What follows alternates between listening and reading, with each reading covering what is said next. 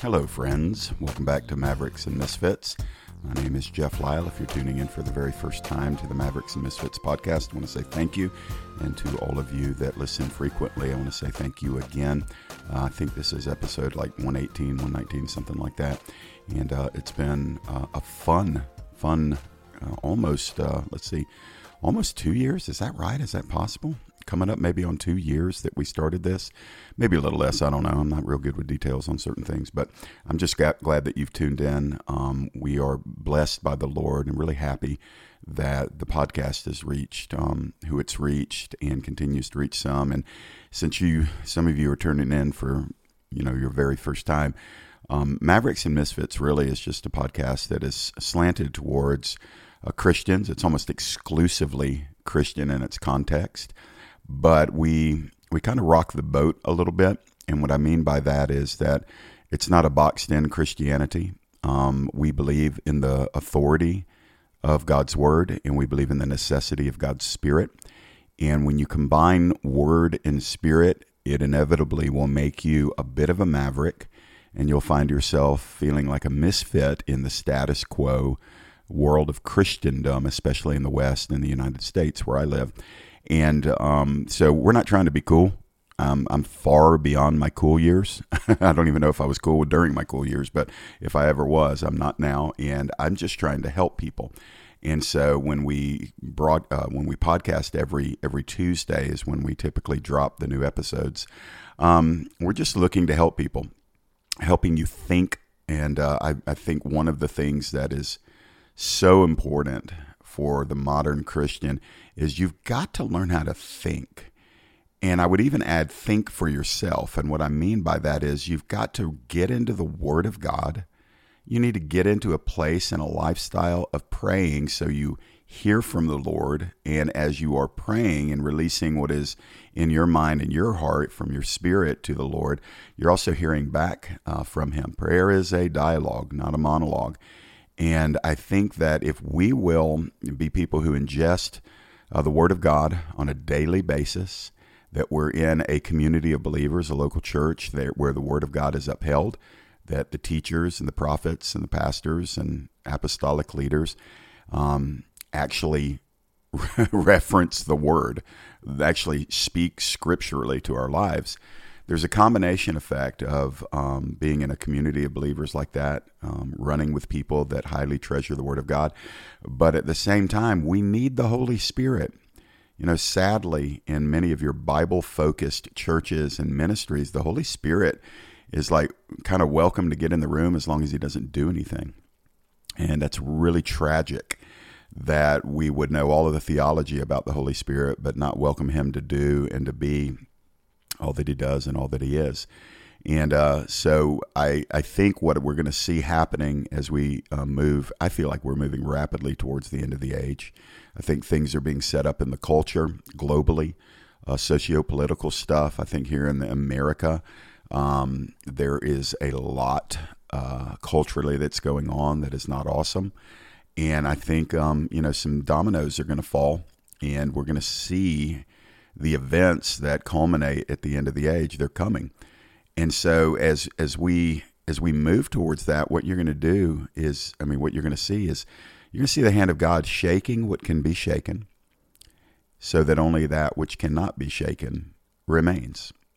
And so all of the superficial all of the superfluous all of the unnecessary things that have attached itself to christianity in america the shaking hand of God will shake, and those things that are not um, crucial, those things that are not kingdom, are going to be shaken away. And that's going to include a lot of people.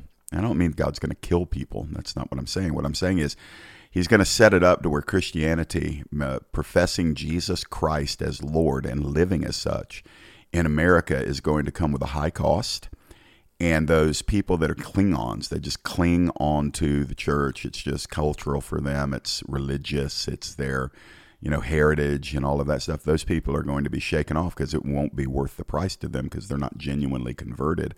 And so what you're going to see is you're going to see initially a thinning of the ranks of numerically of Christians that uh, say, yes, I am a Christian. You're going to see that thin out.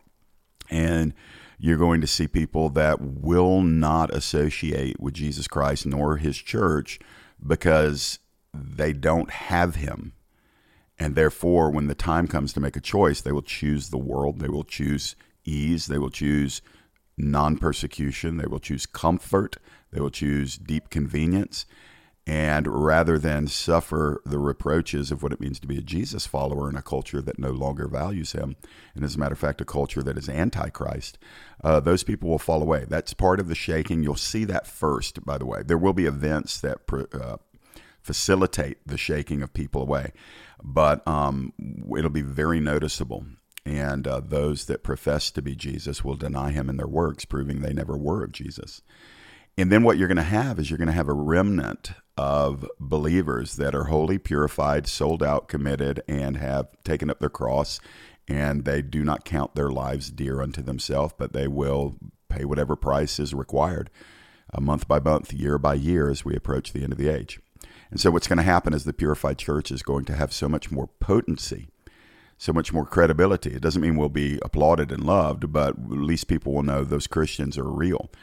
Uh, right now, many people just see the hypocrisy in the church. They see the powerlessness, the spiritual impotence in the church, and therefore the church is not all that attractive.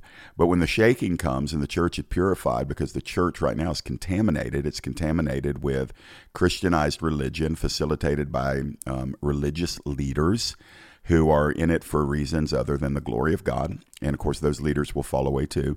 And then you're going to have an, what, what has often been referred to as a nameless and faceless um, awakening. And it won't be facilitated by platform personalities. There will be leaders, but all of the starstruck stuff that is uh, nauseatingly characterizing the church today will be gone. And what you're going to have is a remnant of people that are firebrands for the Lord. And so that's coming. And I think, um, you know, to whatever degree I can have a tiny amount of helpful influence on, I don't even know, hundreds of people, maybe, could be thousands. I don't know, man. I don't I don't run metrics much anymore. We've got some people on staff for our media stuff that glance at those every now and then. For me, I just need to show up and do what God says. Talk into the mic, talk into the um, the congregation, and let God handle the dissemination of that. And so, if you find yourself on the other end of this podcast listening, I say welcome.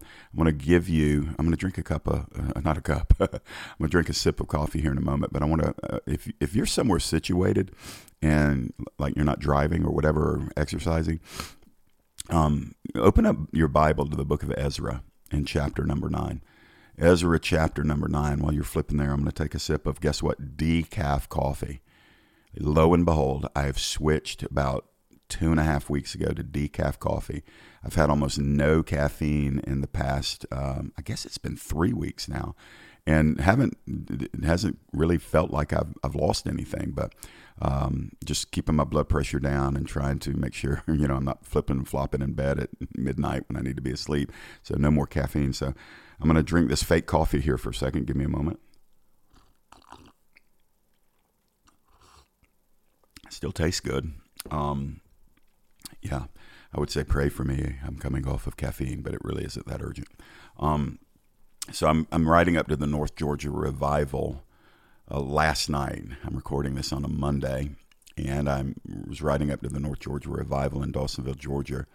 A quick plug: if if you've never been to the North Georgia revival, I'm telling you, as a friend and a brother, you need to go. I would even ask you if you live within an hour. We drive 40 minutes to get there every Sunday night.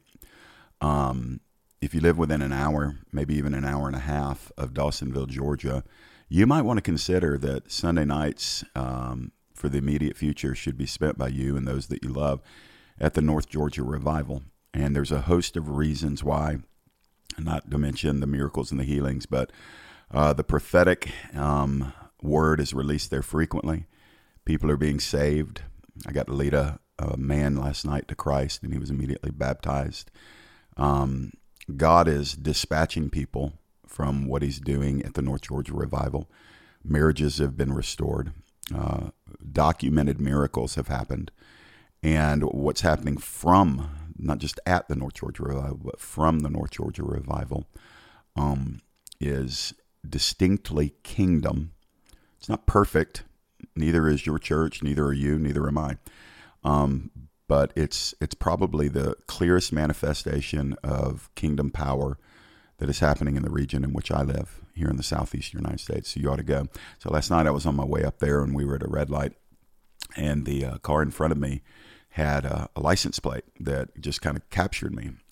It said EZ uh, 96. And then there were some other letters after it. It was a custom plate. I don't know what it might have meant to the person who owned the car, but it was EZ 96, and then I think a few other letters or numbers.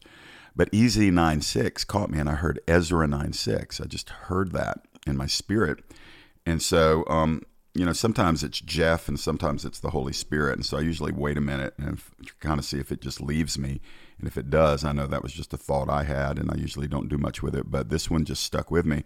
And so when uh, Amy and I got into the church building at Christ Fellowship Church in Dawsonville, I just looked the verse up and I started reading that passage. And I think uh, 9 6, Ezra 9 6, was just kind of the gateway for me because it was right above um, a verse that I want to talk to you about today, which is Ezra 9 8. And if you got time, you can read Ezra 9 6 through 9 10. And um, just very quickly, I don't want to do a Bible study here today. I just kind of want to flow a little bit off of what this verse is speaking to me. And I think it's going to speak to some of you. And I want to exhort you. And I want you to listen for you. Um, a lot of times we we just listen, but I want you to listen for you. Like I know I can't see you and you can't see me. That's the you know the nature of a podcast. We're not face to face. But when I do podcast episode, I'm almost always picturing an individual. Um, I'm, I'm not picturing a precise individual like John Smith of Paducah, Kentucky. I'm, I'm, I'm thinking of an individual listening, a man, a woman, a young person, an older person, a, a Christian, a not yet Christian. And so I, I'm, I'm talking to you as an individual. So I want you to hear what I share with you as an individual. And so in Ezra 9 8 is are these words, okay? It says, But now for a brief moment, the Lord our God has been gracious in leaving us a remnant and giving us a firm place in his sanctuary. And so our God gives light to our eyes and a little relief in our bondage. That's the New International Version. A quick sip of coffee, please. Hold on. And so Ezra 9 8, I'm going to read it again. Now, for a brief moment, the Lord our God has been gracious in leaving us a remnant and giving us a firm place in his sanctuary. And so our God gives light to our eyes and a little relief in our bondage. Um, the English Standard Version says a little reviving in our slavery. The Berean Bible says gives us new life to our eyes, even in our bondage. And so you've got this idea of reviving, relief. You've got the idea of, of God moving on behalf of a group of people who've not been w- where they're supposed to be. Uh, historically, this was written when Israel was in bondage in Babylon and they were being released back to their homeland after 70 years. So Ezra is referring to this relief and reviving from a historical state of living which was characterized by bondage. They were, in effect, slaves, dispossessed of their inheritance, not living in the promises of God, suffering um, discipline uh, from the hand of God against whom they had rebelled for centuries prior to their bondage. And I love this for many reasons. One, the wording of Ezra 9 8 helps me because it speaks of some things that I think are important for you to listen to right now. When Ezra speaks and he says, for a brief moment, for a brief moment, God has shown grace and He's left us a remnant and He's giving us a firm place in a sanctuary. Um, God was returning Israel back to the land.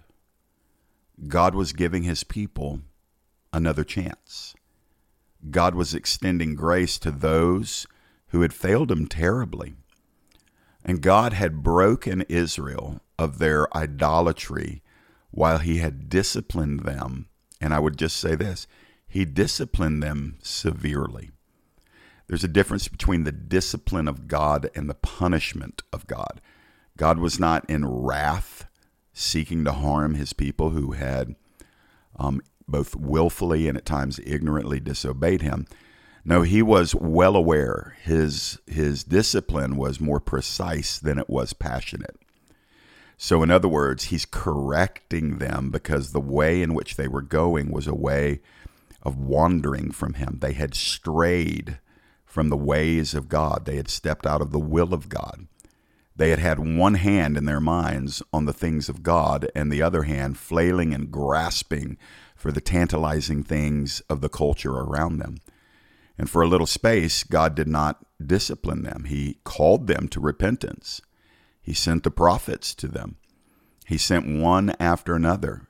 Tell my people to repent. Tell my people that if they don't, I will discipline them. Tell my people to put away the false gods and to repent of their idolatry. Tell them that I see their sexual promiscuity and it is outside of my will and it is terrible for their soul. So I call them to repentance. Tell them to stop sacrificing their children to the gods of the Moabites and the Ammonites. Yes, that's how bad that that generations had had strayed from God. They were killing their children. Um, a very clear parallel to the compromise in the American church, where presumably Christians will say that it's okay to abort babies. There is no difference between what Israel did to their children, sacrificing their babies and their toddlers to the gods around them, the false gods around them. There's no difference between that and the issue of infanticide or abortion um, in America today. That we actually have people that say they belong to God, are in covenant with Him through Jesus Christ, have been made new creations, are filled with the Spirit, and yet they seem to have found some insanity that says God is fine with us killing our children as we sacrifice those children to the gods of convenience to the God of money because people say, I don't have enough money to raise a child, so I'm going to sacrifice my, my child. Uh, to the gods of careers, women that want to abort their babies because it'll interrupt their career. So there's no difference. There really isn't. It's just a different time, but it's the same spirit. Kill the child for your own needs. And so God judged Israel, his own his own apple of his eye, his covenant people. And God has, by the way, God has judged every single people group that legislated the killing of their children.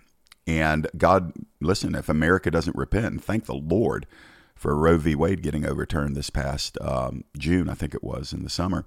Thank God for that.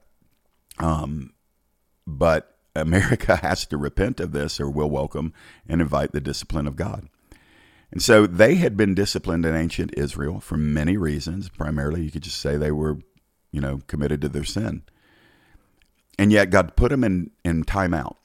He put him in Babylon. He says, Oh, you like serving other gods? How about I put you right in the heart of a polytheistic pagan culture and let you get your fill of every single false god that you want? And by the way, it's going to cost you everything. So they were carried away captive, and for 70 years they languished up there. And at the end of these 70 years, God raises up people that He says, Okay, it's time to go back to the land and restore my glory in Israel.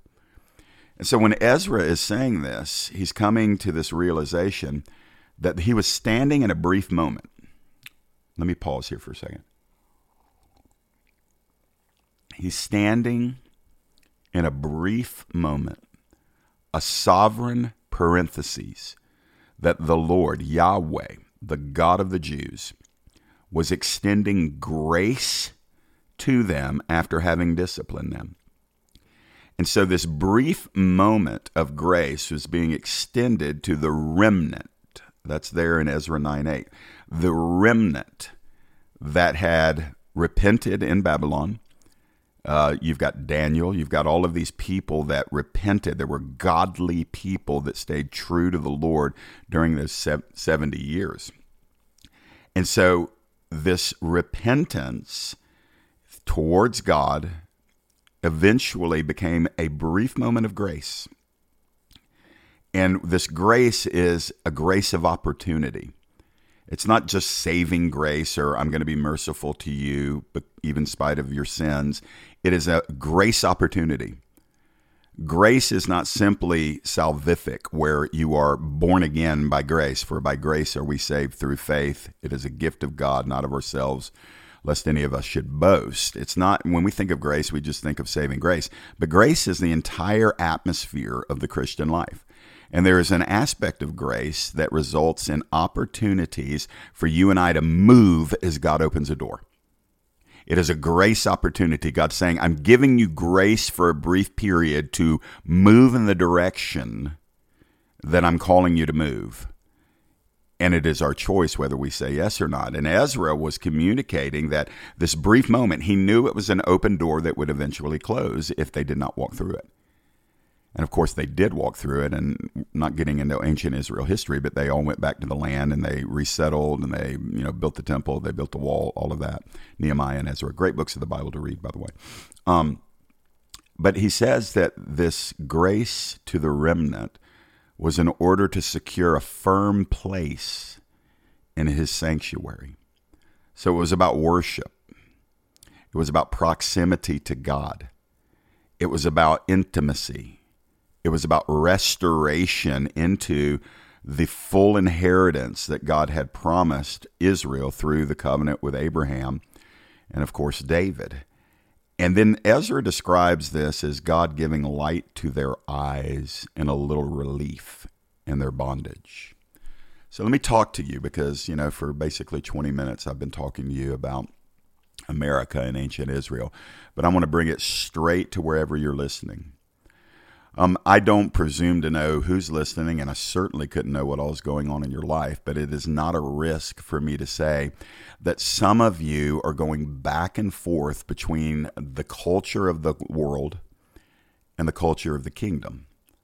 Some of you are living with one hand reaching out and holding on to the gospel, the kingdom, the values of the Lord Jesus Christ and his apostles as revealed in Scripture.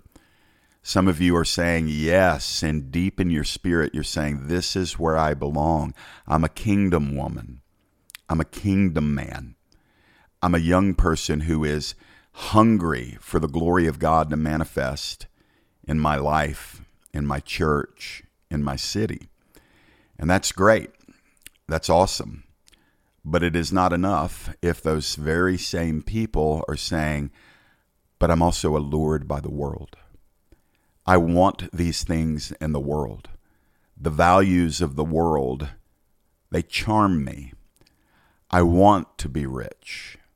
I want to be liked. I want to be gifted. I want to be spotlighted. I want to have somebody in my life that will validate my worth. I must have a mate. I must have a man. I must have a woman. I, I must have prominence in ministry. I must have success in my career. I must have control over as much as I can. I must have reputation. And so you have a collision of kingdom values. And all of that second set of things of the I must have, those are idols. They're idols. Now, money in and of itself is not an idol, not not apart from motivation and desire from the individual. Uh, money is um, amoral; it's neither good nor bad. But when you feel that you must have it, you're in trouble. Um, there's nothing wrong with being known unless you're living to be known.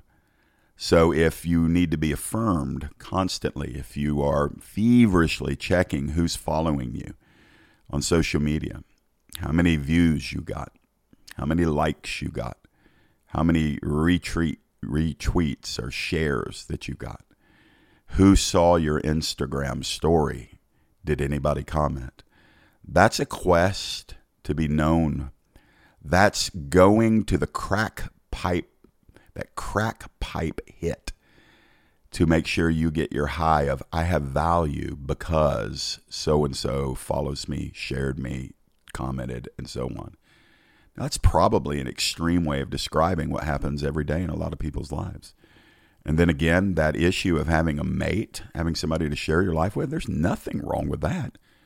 I mean, God, God looked at Adam by himself and said, It's not good for man to be alone.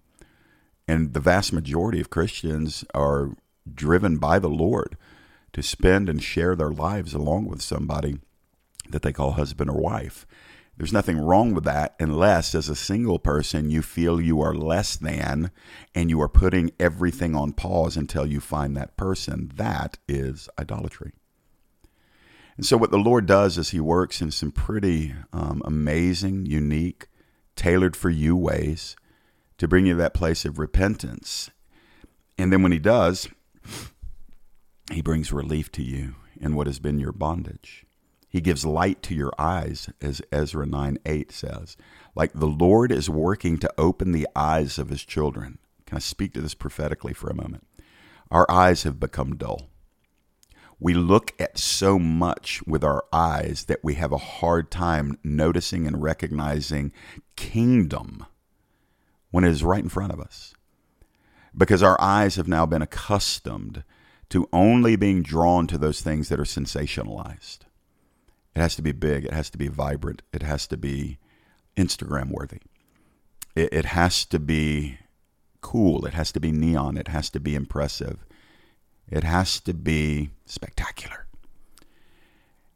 And we don't have light in our eyes because the Lord, even in Jesus' earthly ministry, did you know that Jesus stated that he veiled certain things of the kingdom from people because he did not want them to consume it in a superficial and shallow way.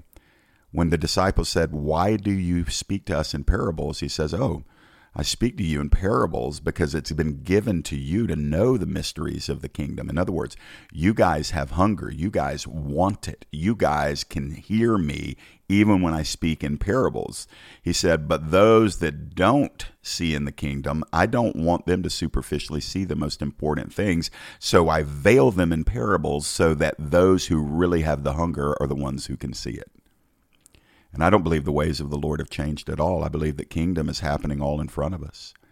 I believe it's all around you. I know it's within you if you're saved.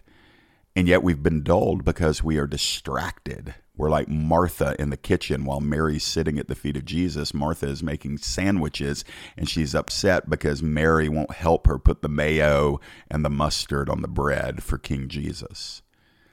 Um, I don't know what might be distracting you, but you need to know what might be distracting you.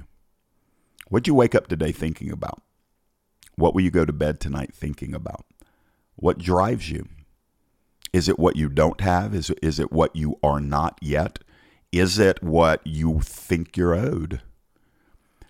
Or can you begin to enter into this place because God now, for a brief moment, is being gracious and leaving you as part of the remnant to give you a firm place in His temple, His sanctuary, and He's giving light to your eyes to bring you a little relief in what has been your bondage?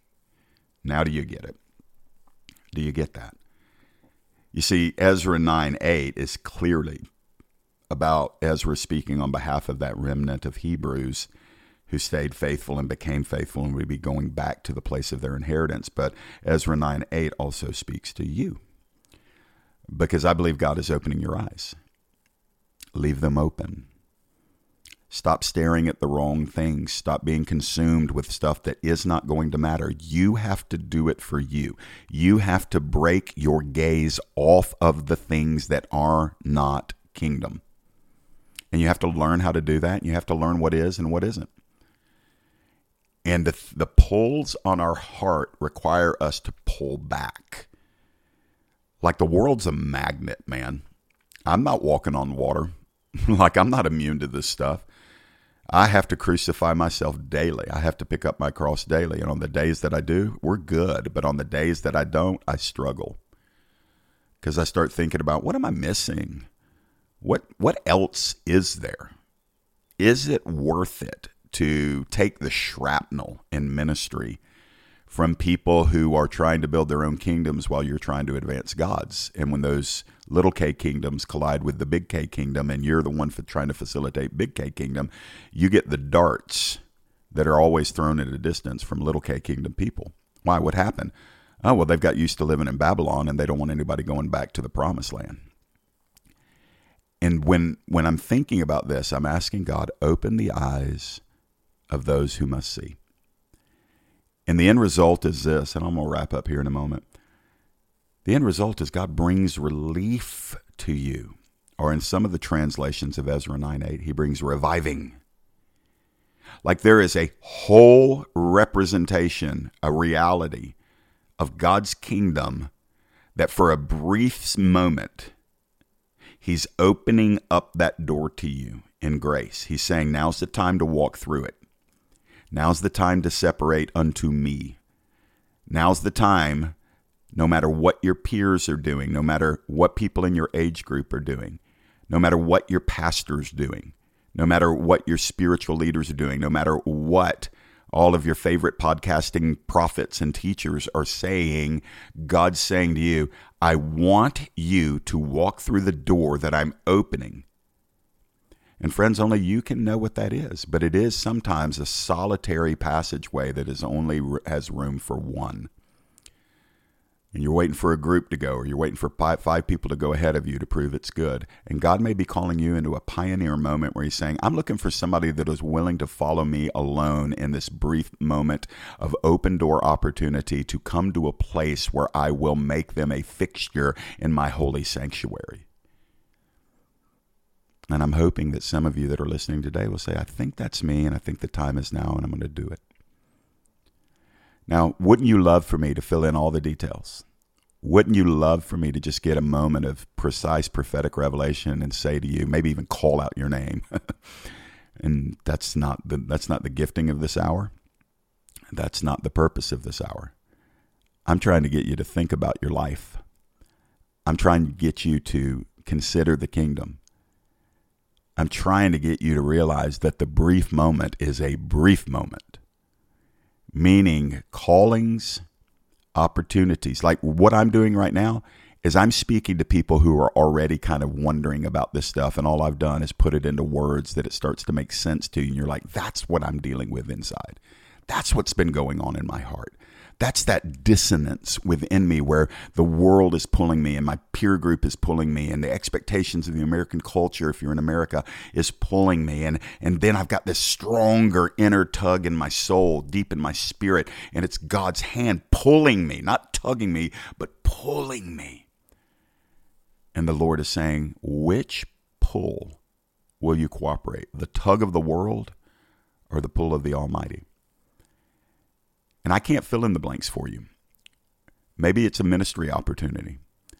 Maybe it's just you need to change your mind. Metanoia. That's the word translated repentance or repent in the Bible. Metanoia means to change the way you think about things.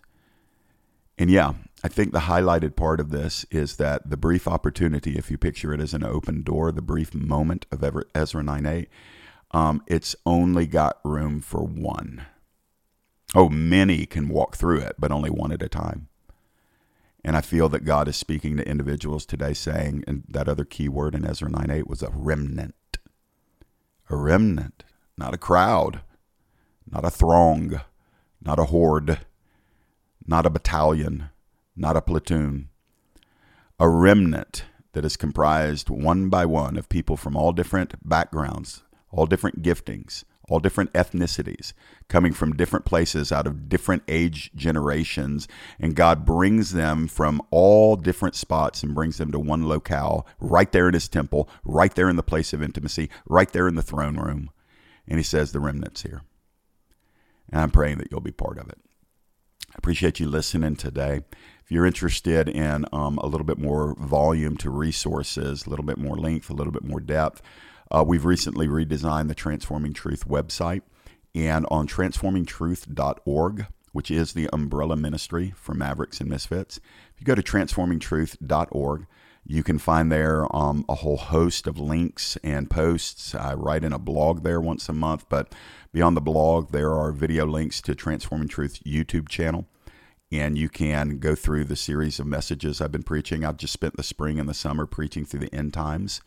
By the time this podcast released, I think I think um, we will have wrapped up that series.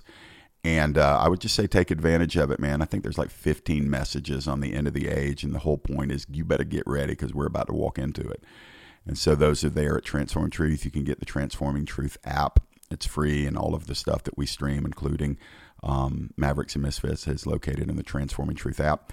And uh, let us hear from you. If you've got ideas for a podcast, write me at jeff at maverickmisfit.com. I'll consider it. I don't always get to answer all of the emails. I appreciate you guys writing and don't get your feelings hurt if I don't get a, a response back to you. Um, but I do read them. And um, if if we decide to do something that you post, I'll let you know ahead of time.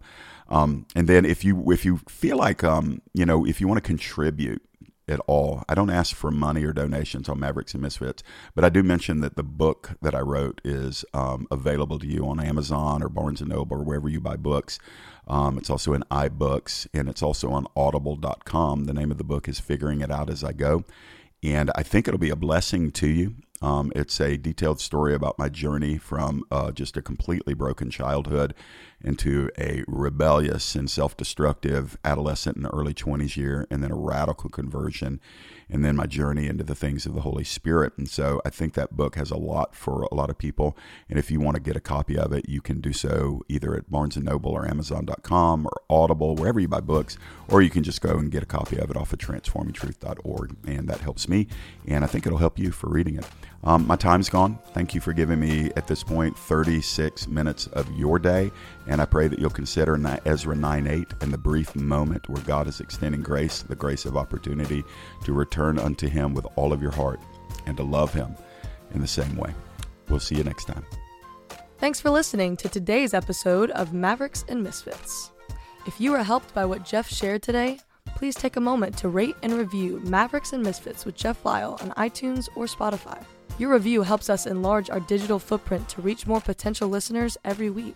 Also, please take advantage of the free written and video resources made available at transformingtruth.org. Join us again every Tuesday for a brand new episode of Mavericks and Misfits.